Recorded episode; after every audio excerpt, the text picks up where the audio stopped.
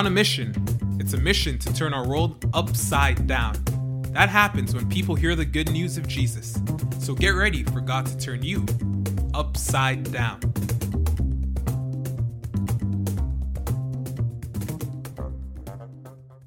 We in the Western world tend to think of ourselves as individuals. We are quite an individualistic culture. That's compared to the Eastern world, where people still see themselves as part of the broader community. They define themselves by family or clan or people group or even as a nation. But we in North America especially live such individualistic lives. Just think of the main questions that many people will ask about the meaning of life. They'll ask, What do I want out of life? What gives me pleasure? What is my truth?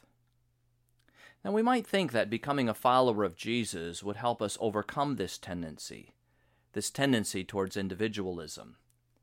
But often it doesn't. Think of how many North American believers define the essence of Christianity.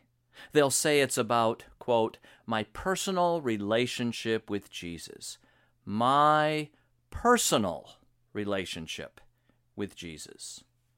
You won't find that phrase in the Bible about a personal relationship with Jesus. Now, of course, it's true. Each of us needs to be born again. Each of us needs to put our personal faith in Jesus as Savior. But think about even this a little more deeply. When you put your faith in Jesus, is it just you alone, all by yourself? Have you individually and privately made a personal decision to follow Jesus? Well, often there's much more involved. Experts tell us that the vast majority of people learn about Jesus in a social setting, in the gathering of the church, the, the social group, the communal body gathered together. It's estimated that over 90% of adult believers today were either raised in the church or were significantly involved in the life of the church in their early years. The vast majority of believers heard the call to repent and believe in Jesus from maybe the pastor of the church, or from a leader or a teacher in the church, or perhaps at some church sponsored event like a church camp or a youth group. In other words, for the vast majority of believers today, their faith in Jesus was birthed in a community of faith, in the communal context of the church. We aren't as much individuals as we might imagine. In addition to the communal setting of the church, there's also the communal context of the Christian family. For most believers today, that's where we first heard about Jesus in the Christian family, with one parent or both parents being Christians. They read Bible stories to us when we were children. They brought us to the church. They taught us how to pray. They were examples of how to live for Jesus. And even if you weren't raised in a Christian home, Think of how you came to faith in Jesus. It was probably in the context of a friendship, a social connection with someone. A Christian friend maybe talked to you or gave you a Bible or invited you to read the Bible with them. Or maybe it was that you were invited to a Bible study group or to a Christian home somewhere, and eventually you were invited to a church. My point is, Putting our faith in Jesus is never an individualistic kind of thing. 95 times out of a 100, maybe 98 times out of a 100, it's done in a broader social context, in a more communal Christian setting. Now, over the past few episodes, we've considered how many people have given up on the church. They've just stopped attending. In this episode, I'm trying to trying to give some some final thoughts. Some final thoughts on this topic about giving up on the church, and more importantly, why the church is of the essence of what it means to be a follower of Jesus. In a book entitled Life in the Father's House, the writers refer to a book written by George Barna. Now, you might know Barna, he's a fairly famous Christian pollster. Barna says this in one of his books quote, Scripture teaches us that devoting your life to loving God with all your heart, mind, strength, and soul is what honors Him. Being part of a local church may facilitate that, or it might not. I am not called to attend or join a church. Barna says, I am not called to attend or to join a church.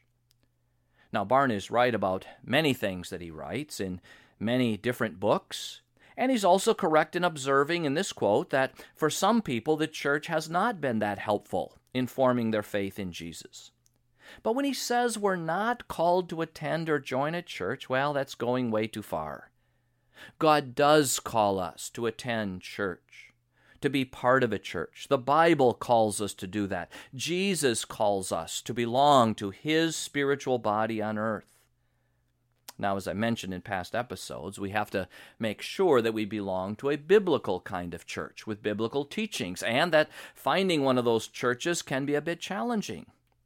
But please, as they say, don't throw out the baby with the bathwater. The bathwater of the church can be dirty, sometimes very much so. But there's a living thing found in that sometimes dirty water. It's the living body of Jesus. It's the church, the congregation of believers that meets together. Please don't throw that out. Here's the fact the Bible only knows of believers who are living and active parts of the church. The Bible only knows of believers who are living parts of the church, connected to the church, involved in the life of the church believers who are meeting with fellow believers in worship and in praise and in Christian ministry. But as I've said, this whole idea of a communal connection to Jesus in the context of the church, well, that runs counter to our modern culture. It runs counter especially to our Western culture, a culture which so emphasizes the individual. But if you read Jesus, if you read him in the gospel, how much of Jesus' life and his teaching runs completely counter to the ways of the world. Jesus' teaching is often countercultural. In fact, we've named our podcast Mission Upside Down. Why? Well, because with Jesus, almost everything in ordinary life gets turned upside down. In Acts 17, verse 7, unbelievers observed that those who were spreading the gospel message were turning the world upside down. The gospel radically reverses our natural thinking and our natural values and our natural desires. And so too when it comes to the church. So let me ask what was Jesus' mission on this earth? What was his purpose in coming here? Well, it was first of all, of course, to save sinners to die on that cross, substituting himself for us, and to prove himself perfectly righteous before God, that God then will credit Jesus' righteousness to us as we trust in him. But there's so much more to Jesus' earthly ministry. Jesus says this in Matthew 16, verse 18 I will build my church. I will build my church. Now, Jesus doesn't often speak about the church in the Gospels, and that's probably because the disciples wouldn't, wouldn't have understood that kind of language in those early days. What they did understand, of course, from the Old Testament, was that God was busy building up his kingdom on earth. So Jesus would use Old Testament language to talk about that communal aspect of obeying God and following Jesus and submitting to the lordship of Jesus. It's in the church that Jesus is particularly known and obeyed as the King of Kings and Lord of Lords. And that's why Jesus would proclaim, The kingdom of heaven is near, the kingdom of God is at hand. Repent and believe the gospel. Repent of your sins, trust in Jesus, and then follow him. Submit to his reign, his rule over you. That happens especially in the church. That's one reason why the best theologians will refer to the Israel of the Old Testament as an early form of the church. The church in seed form, the church in embryonic form. Old Testament Israel wasn't yet the actual church because the actual church required the fullness of the gospel. It required Jesus' death, resurrection, and ascension. The church required the fullness of the Spirit. That couldn't happen until after Jesus ascended to heaven. But in so many ways, Old Testament Israel represented the church, it foreshadowed the church. That's why Peter can speak as he does. Peter speaking as a Jew, Peter speaking as someone who knew the Old Testament very well. Listen to what he writes in his first letter, 1 Peter chapter 2 verse 9. He's addressing believers. You in the plural, those who belong to churches. You, he says, you are a chosen people. You are a holy nation.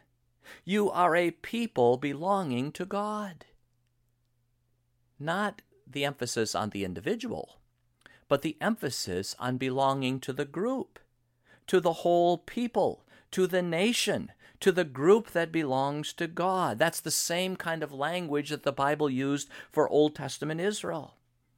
In fact, the Apostle Paul kind of shocks us at the end of his letter to the Galatians, Galatians 6.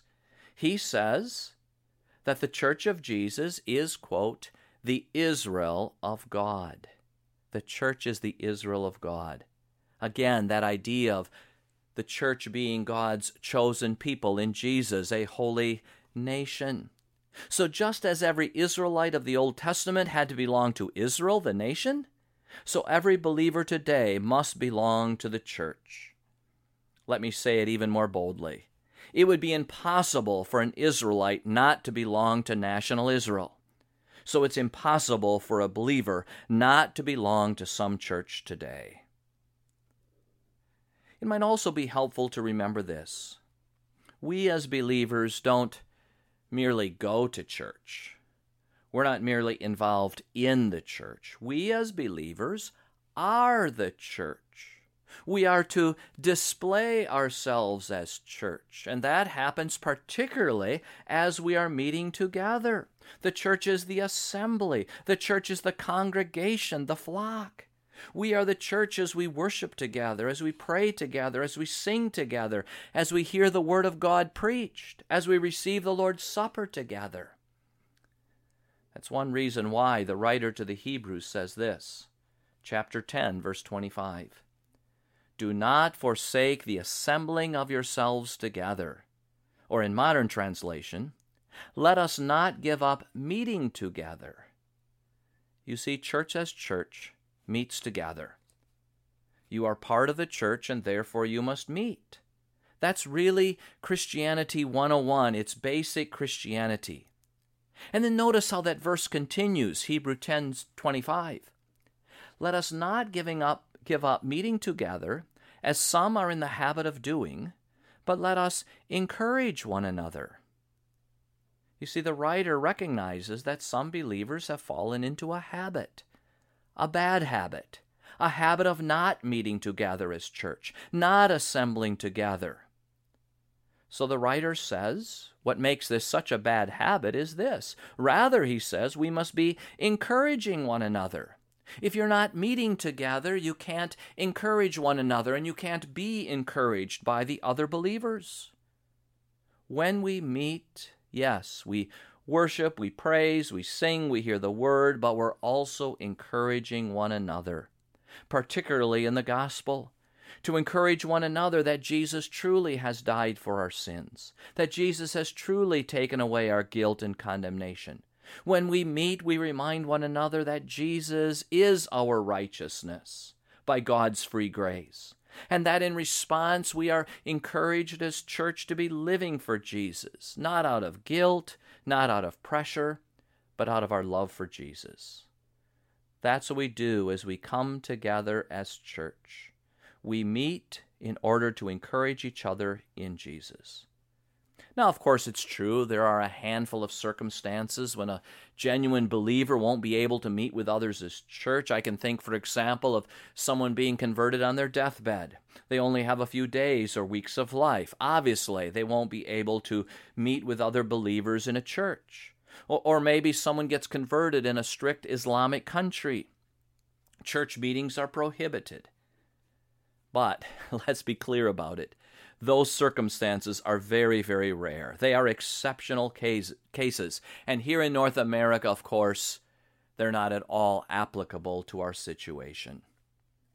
Please don't fall into the bad habit of not meeting with other believers. And here's another thing. Occasionally, I've heard believers say something like this You know, it's amazing to understand that there are millions of Christians around the world and that I'm really part of them. No, I don't belong to an organized church, but I read my Bible and I pray. Sometimes I watch streaming worship services on the internet. But I belong to that spiritual body of believers from all around the world. Now, in historic Christian theology, that's referred to as the aspect of the church known as the invisible church, the unseen spiritual body of believers but that's used in only some limited circumstances. It's, it's helpful to think of the invisible church for these two reasons. First of all, it emphasizes how we not only belong to the local congregation, but that we're connected to other believers from around the world and throughout time. The Bible speaks of one holy church, one bride of Christ. And it's good to remind ourselves that we're all one in Jesus part of that invisible church. Another reason why we sometimes speak of the invisible church is this it helps us explain the presence of unconverted people within a local congregation. So it can be helpful to think of the church as two concentric circles. The larger circle of all the professed believers, those we see with our physical eyes, that we can refer to as the visible aspect of the church. And then there's a slightly smaller circle within that larger one. Those are the true believers, those who are genuinely converted to faith in Jesus. But of course, only God can see that smaller group, that invisible church. God only can look on the heart. But having said that, Let's be reminded of this. The Bible never talks about us joining the invisible church or worshiping with the invisible church or doing ministry as part of the invisible church, as if that's even possible, to belong to some invisible congregation. No, on this earth, we only have the option of meeting and worshiping invisible congregations. To say that you hold membership in the invisible church is like saying you're part of some invisible family, or that you're married to an invisible spouse, or you belong to an invisible country. Listen to a description of that first church after the day of Pentecost, as people were converted to faith in Jesus. Acts 2, starting with verse 42. They, the believers, devoted themselves to the apostles' teaching and to the fellowship to the breaking of bread and to prayer. All the believers were together. And they had everything in common. Every day they continued to meet together in the temple courts. They broke bread in their homes and they ate together with glad and sincere hearts. Nothing difficult to understand with those words. It's very clear. All the believers met together. No one pulled away. No one stayed isolated. Everyone met to gather in worship and in regular fellowship. They met in larger settings in the temple courtyards, and then they met in smaller settings in individual homes. But they met with other followers of Jesus. That's basic Christianity. Belonging to a gathering of believers as a church is as basic as trusting in Jesus as our Savior. But the writer to the Hebrews noted that even in his day, maybe a decade after that first church in Jerusalem or 20 years afterwards, some believers were already falling into a bad habit the habit of not meeting with other believers, not gathering regularly with brothers and sisters in the Lord Jesus. If that was a habit in those early years, how much more so today, in our time of individualism and now we have this, of course. We have the coronavirus situation, and we've had a time of isolation and distancing, and here in Canada especially, a longer time of not meeting together as church. I think that some believers have gotten quite used to that, in fact. I mean, why bother with getting up on time on a Sunday morning, cleaning up, getting showered, getting dressed, rushing about on a Sunday morning to meet other believers at church. Isn't it ten times e- easier just to stay at home? And just to get comfortable on the couch and watch the live stream? I mean, why take all the effort of getting into your car or on public transportation and, and going to a distant location? How much easier with a few clicks of the keyboard to just log on. And why bother physically sitting in that place, in a church bench or on a chair? Why be bothered with that unfriendly woman or that overly talkative guy at church? Why not maybe just invite a friend or two to your apartment or your home and watch the screen and enjoy a cup of coffee while you're watching? I think that will be a big, big challenge for us in the next two years, especially. To renew that biblical sense of the value of meeting together in person, to overcome our cultural individualism, to overcome, yes, our fears about COVID and all that we read in the news, to renew our, our natural love for just clustering together in, in families or as couples huddling together, and just refusing to meet. You know, during the height of the epidemic, some people said this Isn't it wonderful that the church can still be preaching the word? Isn't it wonderful that we can be online, that the gospel is still going out into all the world? And well, yes, I suppose, given the alternative, watching a screen is better than nothing. But over the months, I become personally convinced of this that the streaming church really is not church. Instead, it seems to be more of an event. It's a presentation of an event on a two dimensional screen. It was back in the 1960s and early 70s that a Canadian professor named Marshall McLuhan became world famous. He taught at the University of Toronto and he actually won Canada's highest literary award in 1962. Here's the phrase for which McLuhan became especially famous. He said, The medium is the message. The medium is the message. His point was this that the manner in which people receive information is just as important as the information itself. In some cases, the medium becomes even more important than the message.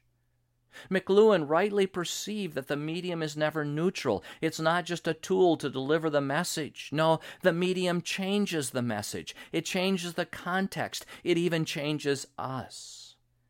Receiving worship through the medium of the internet changes how we view church. It changes how we participate in worship or don't participate in worship. Hmm. It's going to be interesting these next two or three years. Now that things are starting to open up, I surely hope that we as believers will become eager to actually meet together. Experts say it takes only what? A few weeks for a habit to become ingrained. I read somewhere online that it takes, on average, 66 days to root a new behavior to become a habit. Well, we've not only gone 66 days, we've gone more than 66 weeks in getting that habit reinforced, the habit of not physically meeting together. I hope it's not going to take us years to overcome that bad habit. I hope that instead we'll be bursting with eagerness to again be the church, the church that Jesus has called us to be, that visible, meeting together congregation of Jesus, that we might again encourage one another in these very difficult days.